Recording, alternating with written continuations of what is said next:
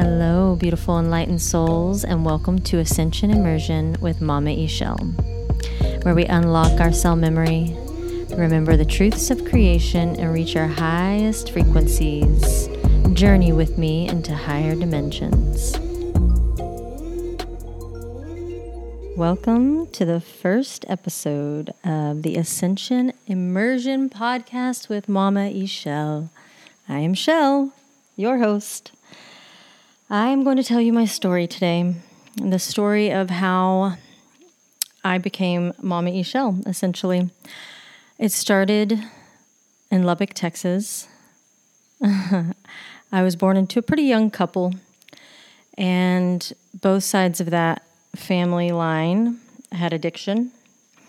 So it was my sister and I, my older sister and I, and our childhood it was it was a struggle, but I know now that I chose all of this. This is one of the greatest gifts I have of awareness is to know that everything I have experienced in this human game, in this human university, was to get me here today. And this person today is still evolving. So it started with um, childhood was from what I remember when I don't remember a lot, but the the more I heal, the more I remember, the more I unlock memories. Um, Angie, the woman who birthed me, she had a very rough childhood as well. And through that, she had a pretty distorted idea of what was acceptable in a mother figure as the mother role. And so she often placed us in danger. Um, for one, one example, would be she had a meth dealer. Uh, I remember him vaguely. He has, or had, has red hair, kind of like tall and skinny. He drove a really cool car. And I remembered him only whenever my older sister told me things that she had remembered. I was like 30 when she told me this stuff. But Angie would um, leave, she would have the guy over and get drugs from him and then he would she would leave us with him and my sister told me that um, he would touch me and it got to a point where she decided to essentially sacrifice herself so that he wouldn't touch me anymore and he would her. And then she told um, Angie, and evidently Angie blew up and super aggressive and dramatic, like she was has been her entire life. And that the story goes that you know she beat him up and all of this stuff, but it didn't stop her getting drugs from him. So this was pretty much a very common occurrence in my life. And through her narcissism, she she made it really difficult for my dad to have a really healthy relationship with us to the best of his ability. His ability wasn't great. He he really did try and he's he's a super loving man, but he has a lot of darkness that he definitely deflects. So I was a pretty big daddy's girl. Um, Angie was with multiple men, always based around drugs. Like, for instance, one man, I remember his name, Kyle. He actually seemed to be pretty cool, but his mother was a really big drug dealer in town. And um, it got pretty messy, of course, like any relationship based around that does. And this woman, Kyle's mother, decided to burn all of our baby books, baby clothes, baby blankets, literally anything that was associated with my sister and I. This woman burned it. And so um, I, I remember him vaguely I feel like he was actually more stable than Angie was in that time, and he took care of us pretty well. But it was it was brief, and then Angie met Robert, my stepdad, and they also did drugs together. And then um, they stayed married for like 21 years. So he was the father figure majority of my life, but we hated each other. Oh my God. Like, I could not stand this man. I was such a crazy kid. I remember being in the back seat of a car and he was driving, and my sister and I were in the back seat, and I was like six. And this just tells you like how much aggression I had witnessed my whole life and um, physical abuse that I had seen Angie participate in. But I just reached to the front of the of the driver's seat where he was, and I he had a mullet, and I I grabbed his mullet, and I just started pulling so hard. I was just angry. I was so pissed off. I was like, "You're not my dad," because I really wanted to be with my dad. And um, he pulled the car over and tried to get out. I don't know what he was gonna do, but then Angie was screaming and my sister was screaming, and I locked the door and you know, what's funny is this pulling over the car, flipping out situation between him and I happened many times in our relationship. I was I was quite a rebel towards him because it was maybe I knew that he was stepping in to like essentially replace my dad's role. Um, and they had two kids together, my two sisters, so there's four sisters. And whenever my first little sister was born, I was so mean to her. Oh, God. I was so mean to her, which created a lot of shame and guilt for me um, that I have in my most recent years processed and forgiven myself for it. And I asked her for forgiveness as well. Um, we actually became friends later on in life, we partied together, so you know we became friends. Um, and then it's it was pretty it was still pretty aggressive because they chose they chose drugs always to the point where um, one of like they they both had this dream home the blue house it was out kind of on the outskirts of town and it was so freaking cool and we were so excited whenever they were able to actually purchase this house. It was like a really big deal because we moved around all the time. I probably lived in my childhood i i would guess i lived in about 50 houses and that's because of like they would just peace out, dip out of the house because they couldn't pay for it, or we would get evicted. It was all sorts of stuff. We were moving all over the place. And so whenever they got this, I was probably I know I was 17. I remember because it happened the same year that I I was raped, and then I also had a bone tumor in my leg. So it was like this whole big thing. And then my um, I'm kind of jumping around, but it was a big year. 17 was a big year. So they get this house. Um, and the big blue house, well, I guess this was when my stepdad was doing the best at his job and had extra money, I suppose. Um, Angie always told me that he was part of the um, Mexican mafia. And from what I remember witnessing and like the, um, there was like a place called, what was it called? It was it was an undercover like game shop where his whole family would hang out and it was seriously just to launder money and it's a place where they could go and do all their drugs. And we would go there you know they would take us there and they would disappear and we would have games to play with and stuff. It was super unhealthy.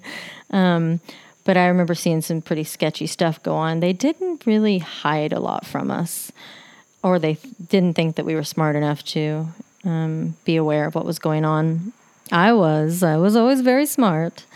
Um, so they got this blue house and and they were super stoked about it and ended up blowing up the the garage because they were cooking meth in it. And I remember I, had friends over. Like I, I moved out of my house when I was 14, um, because I was living with my stepdad and my mom, and and my stepdad and I were fighting, and he was like slapping me till I passed out. Like she was super aggressive as well, and I always thought, you know, she was supposed to protect me. Um, but they would both, they were pretty aggressive. And so I was 14, and my sister, my older sister, wasn't living with us. So I asked my aunt if I could live with them. I moved out and I went to live with her and my and my uncle, and that was actually really amazing because my uncle, who wasn't even my blood uncle, he stepped in and became a super incredible role model for me and father figure and um, just love. Like I felt protected and I knew that he loved me. And so we had a really close bond. Uh, the, the same year the big blue house uh, blew up, he died. So, like, it was that year was I learned my parents were meth addicts through a friend who came to my house when they were having like a party. He was like, You know, your parents are doing meth in the garage, right? And I was like, Huh? No. He was like, Yes. And I was like, But what's meth? I didn't I didn't quite know what that was. And he said, Speed. And I was like, Yeah, you're probably right. I can absolutely see that they would be doing that. And I was like, okay. So then it it created in me like this urge to get out. Um, and the reason why I had to move back home is it, it was I got in trouble and and my stepdad said you need to come home. And I was like yeah that's that sounds like a safe place for me to go. Um, and so that year 17 was pretty intense. Uh, in let's skip back a little bit to the childhood um, because I feel like my dad has a huge role in who I am. He is such a sweet and soft soul. His his darkness lies in in mourning mainly his brother. They were both in the military and his brother was flying a helicopter and he flew it into a mountain and died. And then my dad went AWOL literally and it was wild. So he never like really processed that, which created just a really submissive, um, desensitized being of a person. He would find women who were also drug addicts, but he never really loved drugs. He liked pot and beer. And so when I was growing up and I was always wanting him to be around, Angie made it super difficult for him to be in my life. And because of that, uh, I was told that he was a bad father. I even remember like I was waiting for, I was like 12 or something. I was waiting for him at the house where I was with my stepdad and my mom. And literally, like you see in the movies, I was waiting there um, looking outside because he had told me he was going to come and pick me up. And he, it was getting late and he wasn't showing up. And my stepdad said to me, Yeah, um, he's a worthless piece of shit. And I just, it just broke my heart. And I had this horrible, like, that moment put me into the one of the most wildest experiences of of my life, which was at 12 when that happened. Then he, my, I guess in that moment, my dad felt so guilty for not showing up whenever he said he would and not being present that he just dipped out completely. And I I, I would get I guess I went into some form of neurological shock because at that moment I started twitching. I had this this compulsive twitch that my like my whole body would convulse 100% of the time. Like I was never not twitching. And it just progressively got worse to where I had to leave school um, I, I, couldn't even write. I, I could hardly walk.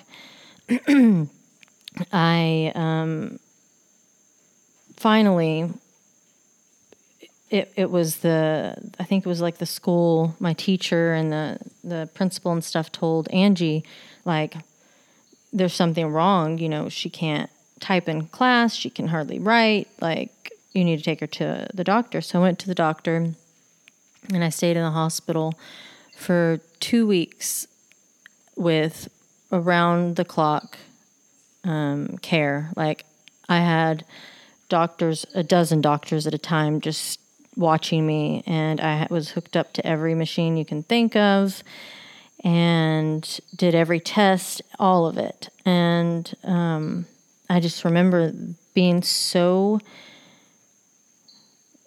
so like distraught that my dad wasn't there. And Angie loved it. Oh my God, she was just so in love with the fact that she was getting all the attention for her daughter having some unknown problem, you know? And so uh, it was really pathetic. And I, I, in being in the child care, I was like going into the room where there were children who were really ill, and I was coloring and like totally like a child, just doing the best I could, and Angie was coloring things. It was it was intense. I did do a pretty powerful tapping therapy about five years ago that helped me heal a lot from that. But so this this twitching, it it started there, and it just stayed with me my whole life. Um, I would twitch really bad. Um, so what they told me is it was some form of Tourette's. Um, that was the only thing they could say, but they were like, we don't we don't know how it just started when she didn't have it when she was younger. But what I know now is absolutely trauma. My body responding to being mentally, physically, emotionally wrecked. And and so this twitching, I finally calmed down and got a, a, little bit more under control where I could go back to school the next year. And it was rough though, because in school, I was made fun of a lot. Um, and it helped me become super strong in, in who I am from all of the, I guess you would say, bullying. And, and, and then it would kind of level out like whenever I was probably like 15 and I moved in with my aunt, my uncle that I was telling you about earlier, it leveled out then because I had some form of like stability. I knew I was going to go home and that my guardians would be there because so many times I would be in a house without any parents who would just literally disappear for days to go and do drugs. And my sister and I had to take care of the younger sisters. And um, so at least I had this like stability. And then um, I started high school living there, and it was it was actually really really nice. And I finally started like I started working um, whenever I was 14. I was actually no, was I 13 or 14? I just know it, I was. It was before I moved out on my own because Angie came home one day and she was like, "I have a um, you know I, I I applied for you to get a job at Sonic as a car hop. And I had to lie on the application and tell them you're 15 and, and you start this weekend. And I was like, what? and she was like, yeah. And so I started working. Um, and she was always taking my money. Like I had to give her my, my paycheck essentially until I moved out. And then when I moved out, I, I, worked for a little bit still, but when I lived with my aunt and uncle, it was a lot easier and they gave me money and I wasn't having to like um, work so much so I could go to school.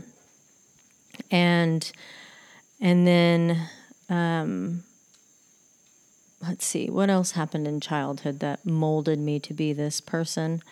There's there's endless amounts of of stories, but let's fast forward back to age 17 whenever I my uncle who I was really close with died uh, he transcended. And then I had a, well, I had the tumor. I found out I had a tumor in my right fibula. I did an emergency surgery for that. I had a nine month recovery, which it was a pretty um, serious surgery because I had to like take off a bone or replace the bone. So I had to pretty much, you know, after nine months of not using your leg, you lose all your muscle. So I had to relearn a lot of things and he was a big part of my healing through that. And then um, whenever I got back, it was like literally the day I got back from going out of town with my, my best friend I had at the time. I went with her family to Orlando, Florida to go to Disney World. And so we, when we got back that night, her uncle, who was 27, we were 17, invited us over to a party. And it was, uh, you know, I mean, past college age guys. They were 27. So um, I actually kind of feel like maybe he was still in college, maybe. Um, he roofied me and raped me. And I was living with my sister at this time. And so I woke up in the car in the passenger seat of one of my girlfriends. And she was, I just remember looking over at her and she's like, It's okay, I'm taking you home. And so I woke up the next morning and I, I was scheduled to go with another friend out of town because she was a singer and we were going to go to this thing where she was going to sing. And I woke up and I just like was really disoriented. And I went to the bathroom and whenever I wiped, there was like a long pube. And at that time, I didn't have pubes, so I knew it wasn't mine. And as soon as I saw it, the flashback of him having sex with me hit me. And I was like, oh God. But I just kept packing and didn't say anything and just went with it. And I went out of town for like two days. I was with my friends and her mom. And finally, I was like, okay, I have to tell y'all something. And then we came back and I went to the emergency room and it, I think it was like past time for them to do a, a rape kit for them to find anything. And um, I went through a whole process of trying to press charges, but his family was a pretty prominent family in, in town, so all of his buddies went against me, but there was dozens of girls who heard that whenever I was speaking out against this, uh, about this, they came forward to me and my sister, but refused to do anything about it because they were scared of him and his family. And so, anyway, that just washed, but that put me into uh, into a state of anxiety with panic disorders that lasted many years. I wouldn't leave my house. I was a child again. I was literally coloring and watching movies. I did not step foot out of my door at my sister's house um, for probably three or four months. And then my brother in law uh, he bought me a dog. This is going to make me emotional.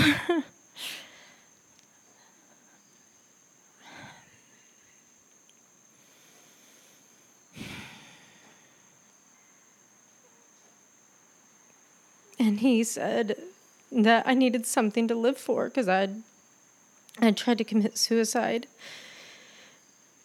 And and so I would always go to sleep with their two Rottweilers on my bed.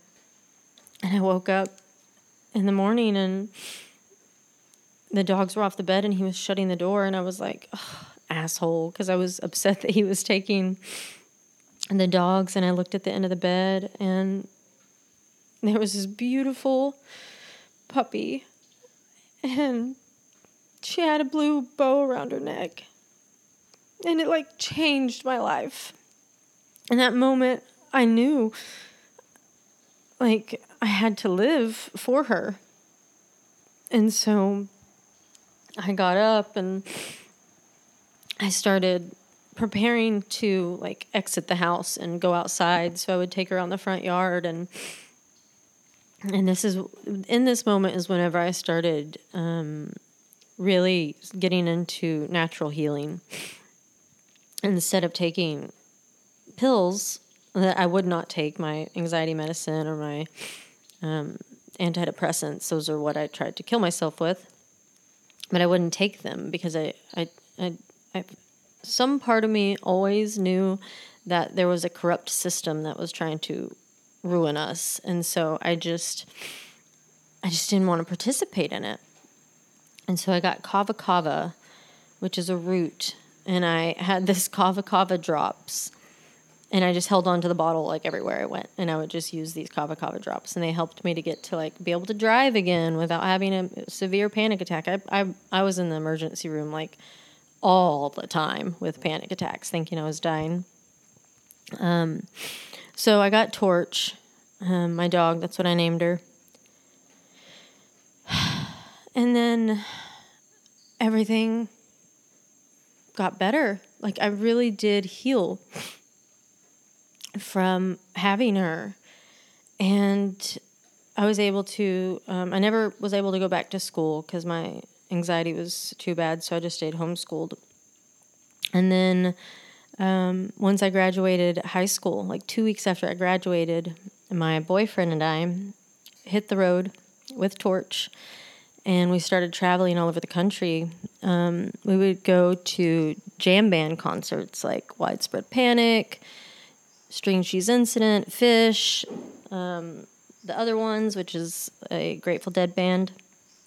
All the jam bands. So we started touring, and I was really happy because it was free, but I was really dumb, and and uh, I did a I did all the things. Um, I I just it, it felt so good. It was like my soul was my soul was happy because I wasn't under any control and I was dancing every night and going I was waking up in a new beautiful place every day like um, sleeping in tents and sleeping in the car. It was just really really cool. But I did some dumb things that I now know that um, could have I could be in, in prison for the rest of my life for if if I wasn't protected and or dead if I wasn't severely protected, which means I have a big mission and purpose and that is more clear to me every day. I was in a couple of different really bad car accidents. Um, I was with people who overdosed on all sorts of drugs. I, I experienced a lot. And I was in situations where I was essentially busted by the cops for and had like all the drugs that you can think of in the car I was in, but miraculously the drug dog didn't smell or find any of it. And it was because Torch was in the car and she was in heat. So it was like wild, wild things happened. And I just, I see now why, because I have a big purpose. But, and then after, um, after my journey with traveling and, and seeing music and experiencing that, I decided to settle down. I was like 21 and I moved to Maine. I thought, well, that's the furthest place from Texas that I can get, but still in the US. Let's do it. And when I got there, I started acting and modeling, which um, I had acted most of my childhood. I was always a character. And then I, I loved theater. And so I started doing theater acting, and I did a a full length film and I did off Broadway productions, I all sorts of stuff. And then I started modeling and then um, moved at moved away from Maine and went back to Texas for a while. I got married a couple times.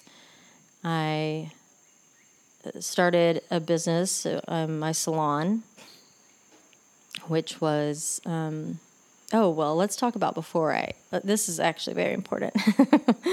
um, whenever I was 27, I was engaged, and the guy I was engaged to was like, What are you going to do with your life? And I was like, What did you say to me? And he said, Well, I think, you know, you should go to cosmetology school because you should get paid for how you're doing everyone's hair and makeup all the time. And I was really good at makeup. I'd been doing makeup for a long time because I was modeling and I would get my makeup done by people and be like, what the hell is this? I look like a clown. So he said, if you do it, I'll pay for it. And I was like, sold.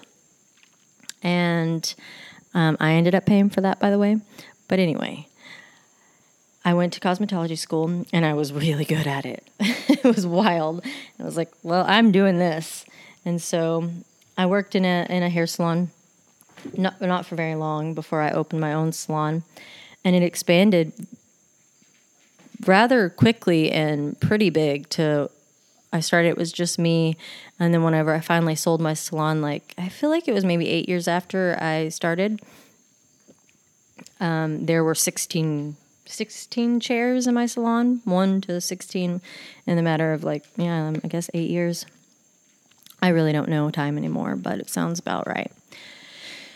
And then I sold my salon and it was really easy. It was like one of the easiest things I've ever done. I just asked one of my uh, hairstylists if she wanted to buy it and she was like, "I do." And I sold it and then I bought an Airstream and I I spent a few months, maybe who cares about time? I spent some time remodeling the Airstream. It was 1969 31 foot Airstream. And I remodeled it until it got good enough for me to live in and then start traveling in. So I would travel all around the country for a couple of weeks and then I'd go back to Texas and do hair for like a week to make money and then I'd just keep doing that. And um, on one of my journeys back to back to my hometown, I was on a two lane road, two lane highway, and I'd always listen to Gaia videos mainly whenever I was driving. And like spirit told me to turn off my my video and I was in silence and I look up and I see this tiny little green thing and I'm like is this coming at me?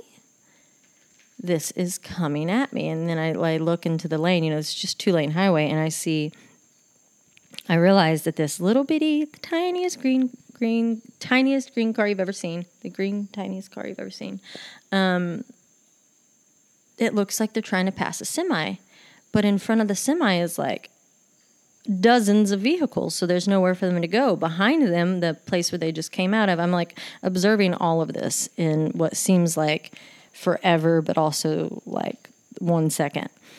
And I see that this person has nowhere to go but at me.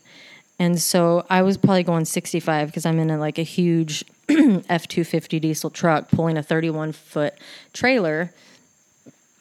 I'm essentially a semi. And I thought, this thing, like I would just roll right over. It was so small. The car was so small.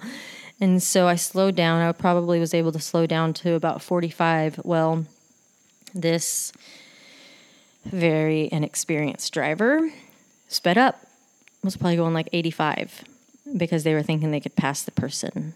And then we both went to the same direction. I went right, they went left.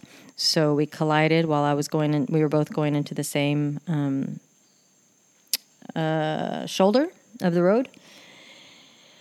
And I came to well when we hit hit my right side and, and their passenger side and um, when I came to a complete stop I realized I was like it was about two inches from a guardrail like a cattle guardrail and um, I was right side up and I looked at my dogs and they were fine and I was like what just happened to me how is this possible? Like, how is it possible that I'm just like this? Like, everything's fine.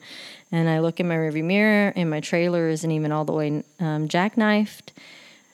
I was shook. Like, how is it possible? And then um, someone was at my window really quickly asking if I was okay. And I was like, yes, but please go. And I was like screaming, like, go and check on these people. They're dead. They're dead. I know they're dead.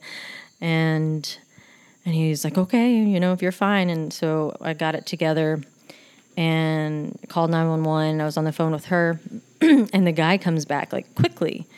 And he's at my window, and I was like, "What are you doing? Are they alive?" And he was like, "It's okay." And, I, and he like points behind him, and and I, I tried to get out of the truck, but my back was like really, really um, hurting. So it took me a minute. I got out, and I see this young man. And the guy points at him and he was like, Yeah, he's fine. And I was like, You're the driver? And he was like, Yeah. And I was like, What the hell is wrong with you? You could have killed yourself. I mean, I just lost it. I was like, My dogs are in the car. I mean, I was freaking out because I was like, How is this kid standing here? And I was like, Is everybody else okay? And he was like, Yeah. He looked at me and he said, Lady, chill. It happened. There's nothing we can do about it. And I was like, talking to the lady on 911, I was like, "You, I'm gonna kill him. I'm gonna kill him." She was like, "Ma'am, you need to calm down. Go sit back down." And I was just like, I just couldn't believe it. So I sat back down in my truck and I look out my driver's or my passenger window, and I see the other person who was in the car, and he's literally kicking around the um, the front of the the fender of the front of the car, like kicking it around. And the car is like a hundred yards away. Like my truck hit it and it spun so far out and was destroyed. It was demolished. But I was hurt worse than they were. And so um, they the record everything comes and I decide I want to like get my truck towed. I don't want to go to the hospital where they want to take me, which was like two hours back the other way. So I would have been like four and a half hours from home. So I just had the trucker take me and my dogs to where they were towing my truck, which just happened to be literally like 10 houses from my sister, where I would keep my Airstream. And so um, it was so crazy. I, I, w- I was just in complete shock from it for, for days, probably. And, and so after that happened, I had five like bulging discs in my back, and I did um, non-surgical um, some something I, I, did on a bed. I can't remember what it's called. But anyways, I obviously was not going to do surgery, so I did this other thing. And then while I was, so I, I my home was destroyed because I lived in my tra- uh, travel trailer, my Airstream. My truck was inoperable because it had some major damage to it. Um, and then my back, my body was out of commission. So I didn't have a home. I didn't have a vehicle and I wasn't able to work. I lost about 70% of my clients because I couldn't do their hair because people are crazy, crazy, crazy about their hair. And that was fine because I was like, you know, go ahead. I, um, one of my favorite humans in the world, I love her and her mother. Uh, her mother had a house in in my hometown that she never stayed in and she was only there like maybe two days out of the month and said I could live there until I figured out what I was doing with my life. and while I'm there, waking up every morning in my best friend's bedroom from high school with her cheerleading pictures all over the walls, it was just like every morning reminder of like, your life sucks. Look at you. You have nothing. And it, I, it was bad. Um, and so that whole experience put me into my darkest, darkest, darkest, most glorious dark night of the soul. I thought about suicide again. I really, I really thought about what it was like. The whole, I, I processed the whole thought of why suicide, not not I want to kill myself because I don't want to be here, but why do I want to kill myself? Why? Because I knew I wasn't going to do it because I had already tried that once and I regretted it. And then also I didn't want to die. But I wanted I wanted parts of me that didn't serve me anymore. I wanted them to die. I wanted them to die so badly that I couldn't think of anything else to do but kill myself. And it got so overwhelming. And I had a good friend that I was able to express this to because he and I, um, we had talked a lot about uh, our suicide. And, and anyway, I knew I could talk to him, thankfully. So I had someone to talk to, but mostly it was just me and myself. And that's never a really great place to be because when yourself isn't connected to your higher self or your soul, then you're just bouncing a bunch of really toxic information back and forth. And so I got it together. I, I actually invested or I transmuted that energy by creating awareness around suicide. Um, and I did it in a really interesting way that I didn't really talk much to anyone about, but I I started making these. I got these styrofoam skulls. Uh, well, I got a real like um, it was a skull from like a Halloween skull, and then I started getting milk cartons and and heating the milk carton around the skull to create more skulls, and then I would fill them with a expanding foam, and then from that I would decorate them.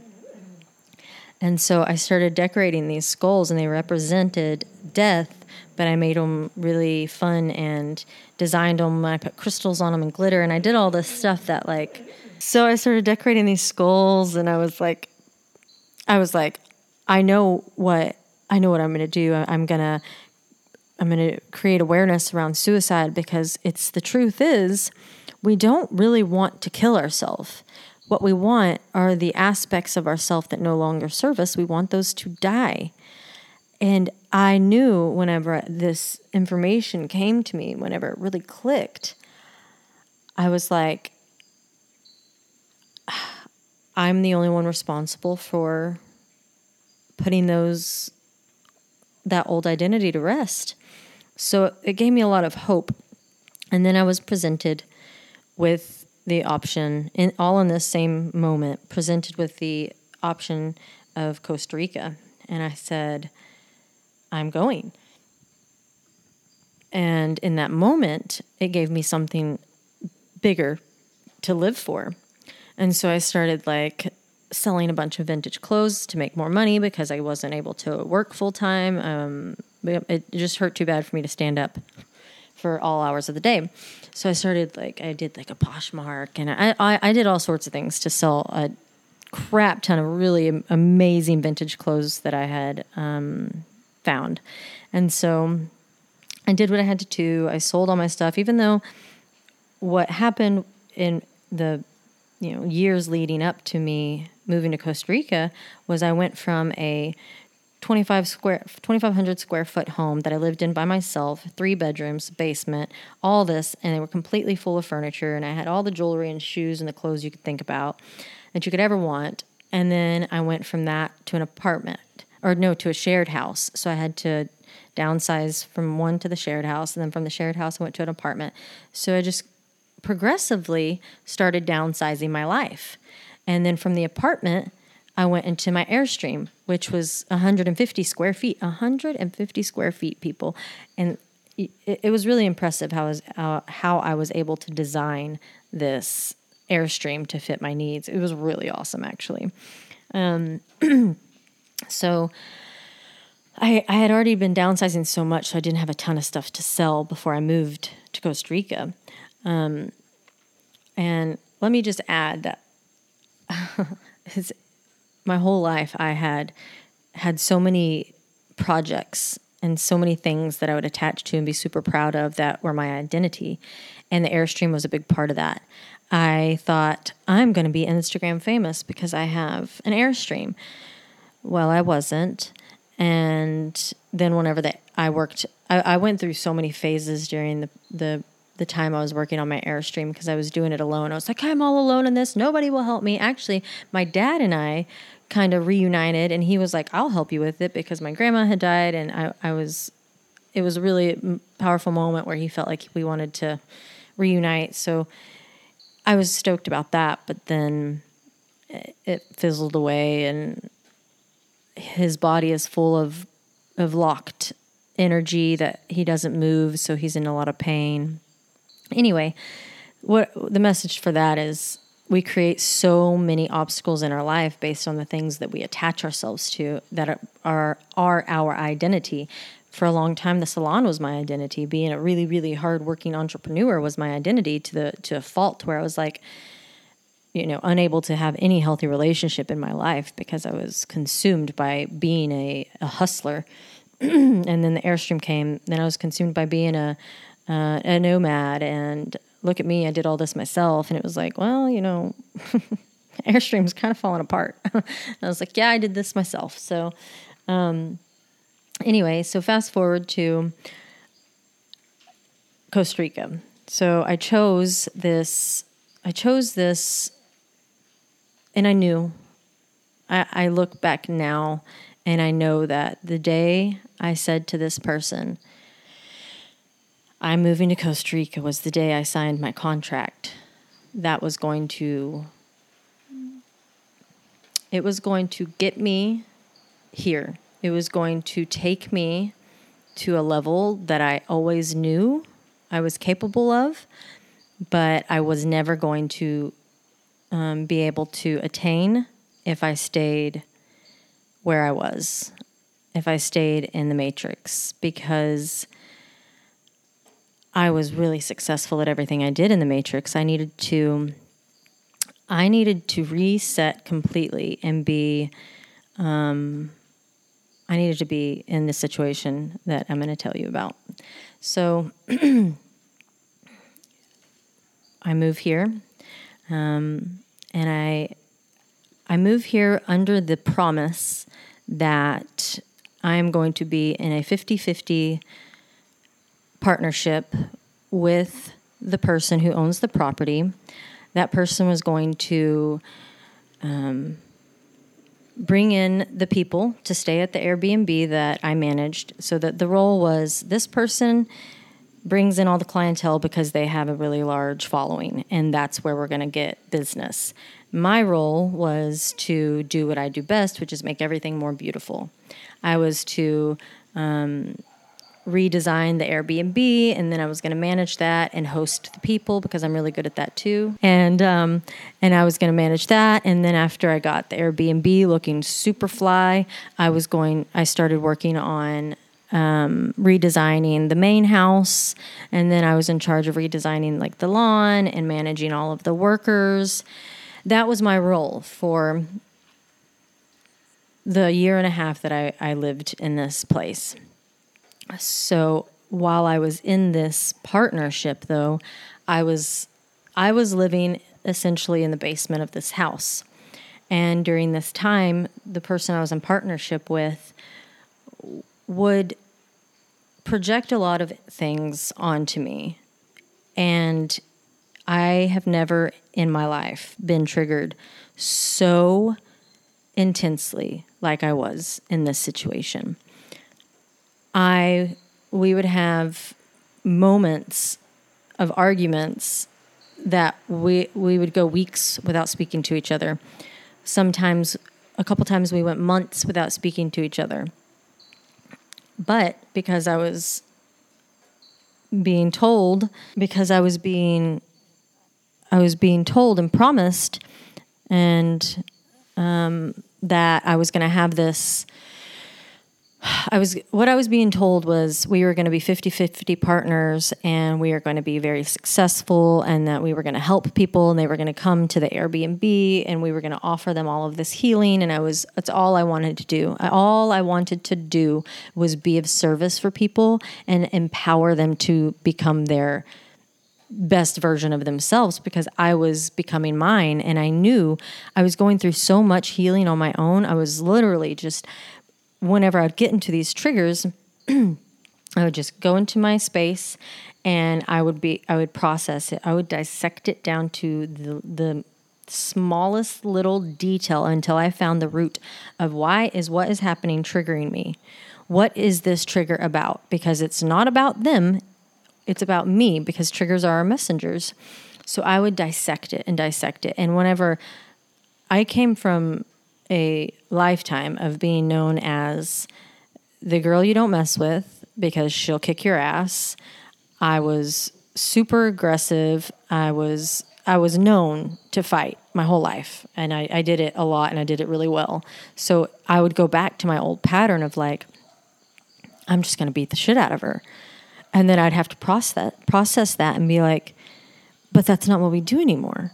Why can't where's the compassion where's the love and where's the grace and so i would i would dissect these triggers until i got to that place of forgiveness for myself for con- my contribution to the situation and then forgiveness for them because i have to forgive people i have to view them as children who are unhealed you know, like that's who we all are until we choose to heal. And so I just kept, I would come out of my processing and I'd put myself right back into the situ- another situation to be triggered again. And I just did this over and over and over again.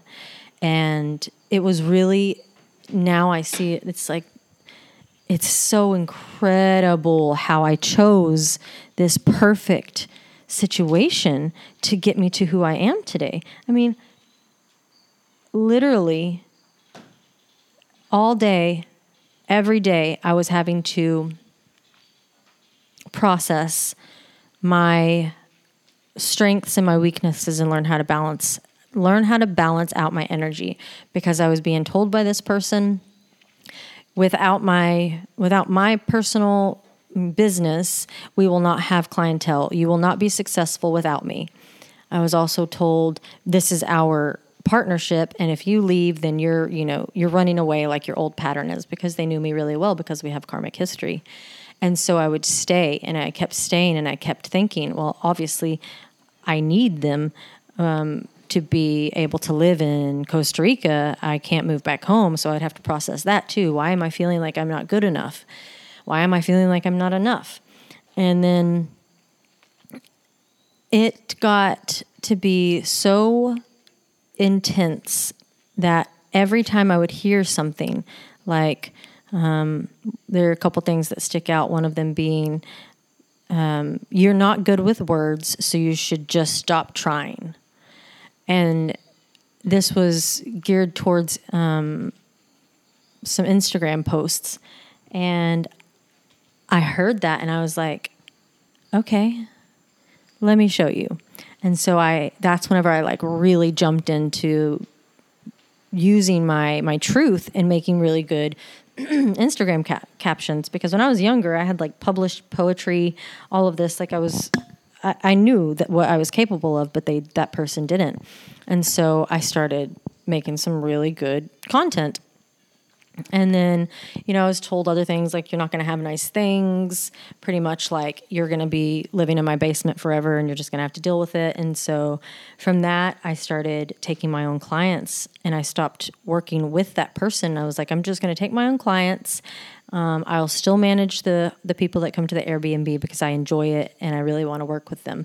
and then um, it got to where I couldn't even do that. So I just started taking my own clients and woke up to the realization that I'm going to host personal retreats. And I knew that. So I knew I had to find I had to find a property that allowed me to live out this mission.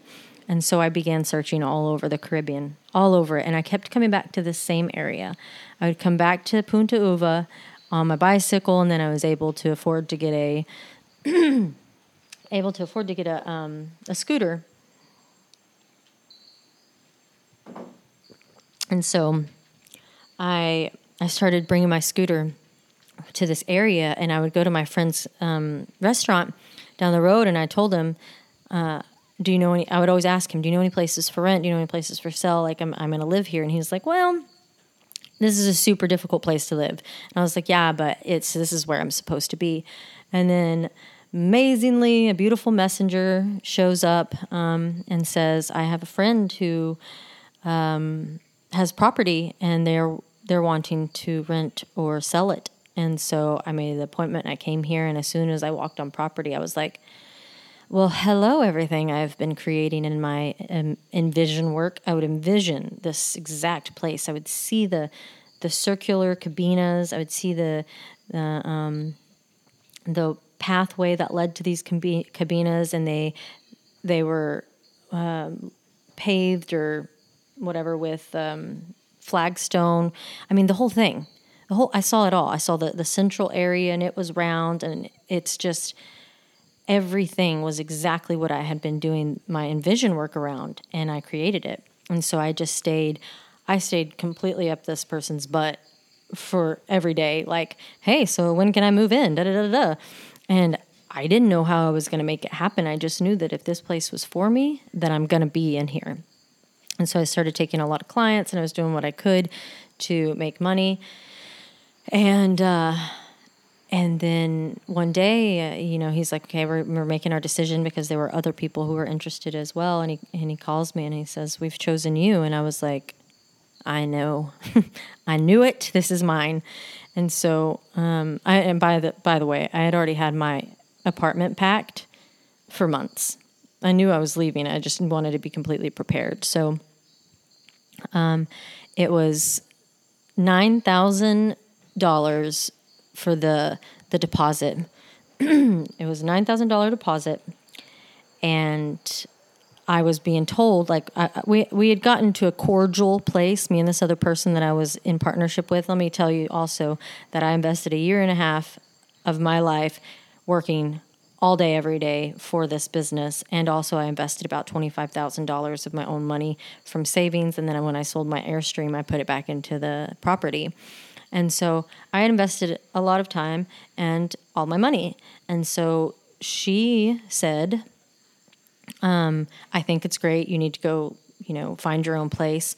I'm going to, um, I'm going to give you, it was, it, was, I'm going to give you $5,000 and um, I feel like I feel like that's fair. And of course, I was like, I'm just going to accept this and say thank you for your generosity because every little bit helps and I'm not going to be greedy and I'm, I'm just not going to go there, right? We're not doing that anymore.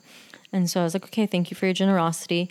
And so I knew that I had $5,000 um, and that I had my deposit. And I knew with $5,000, I was just going to do what I had to do to put some new paint on the place.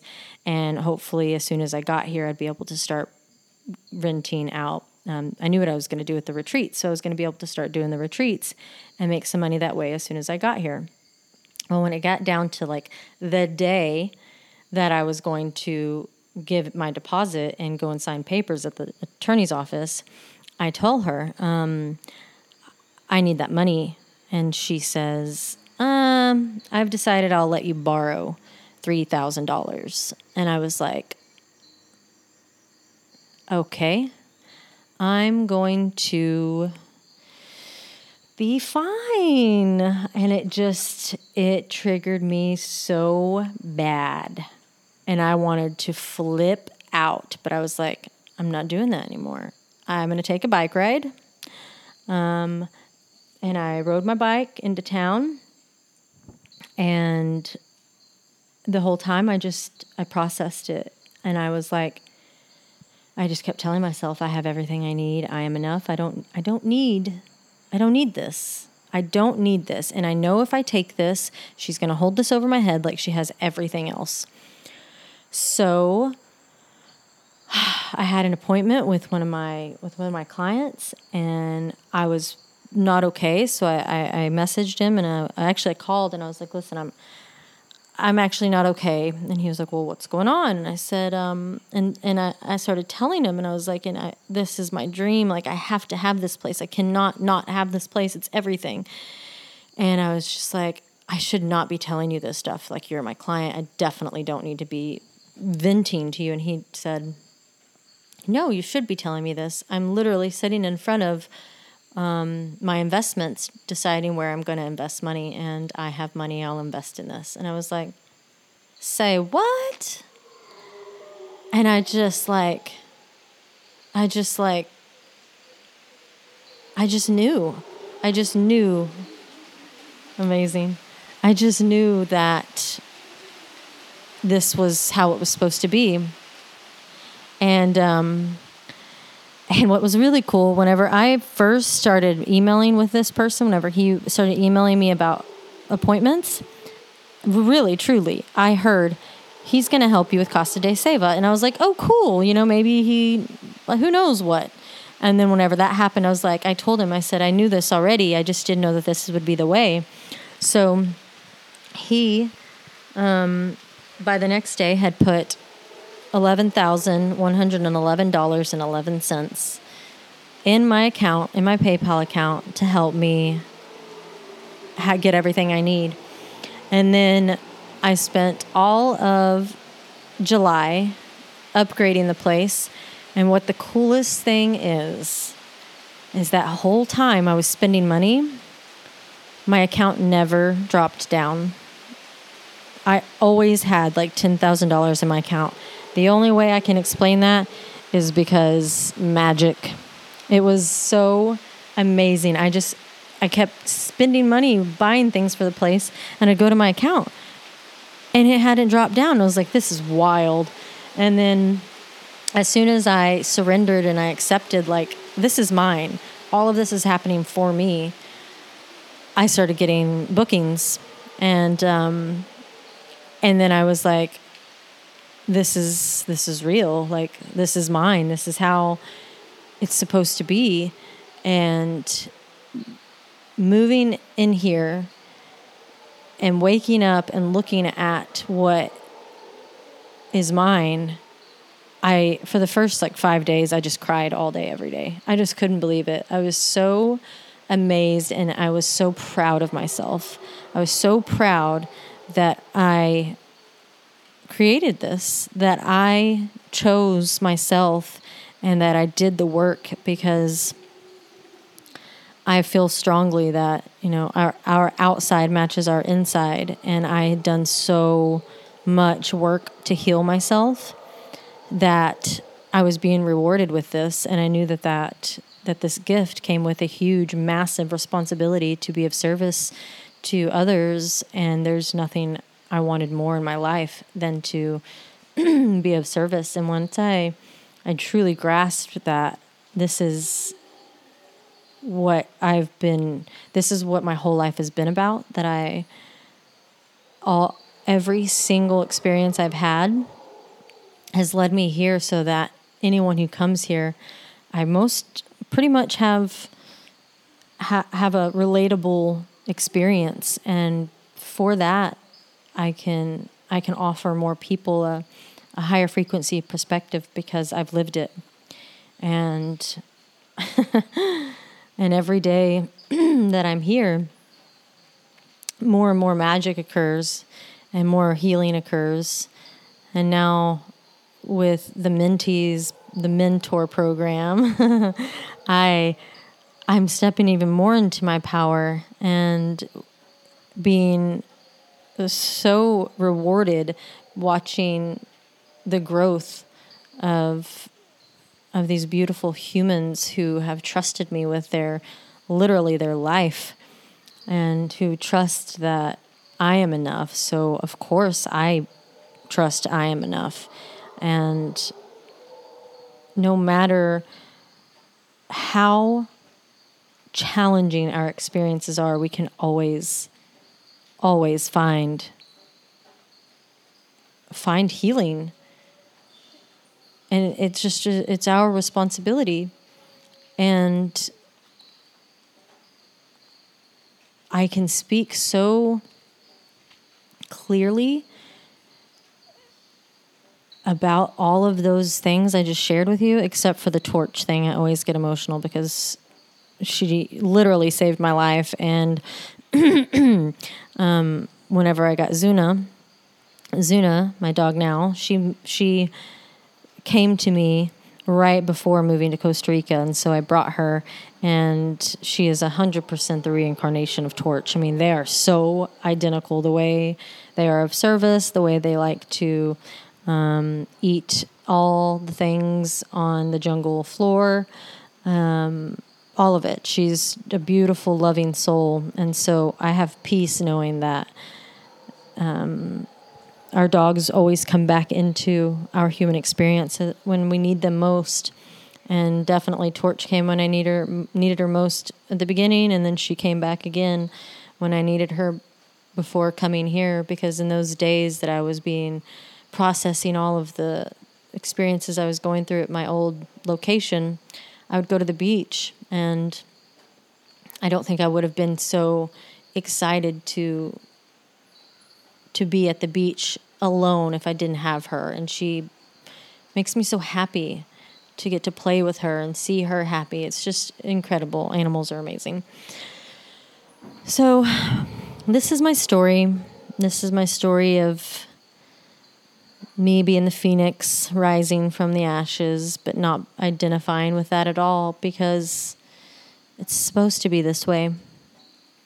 It's all supposed to be exactly this way, and I wouldn't change a single thing that I've experienced. And there could be 10 more of these podcasts to share more stories, but I think this is um, a good a good part of it that allows me to share vulnerably with you who I am and why I'm here and what my mission is and how I live in my purpose and how those two are continuously evolving based on how much commitment I have to myself and to my and to my journey and to my my mission.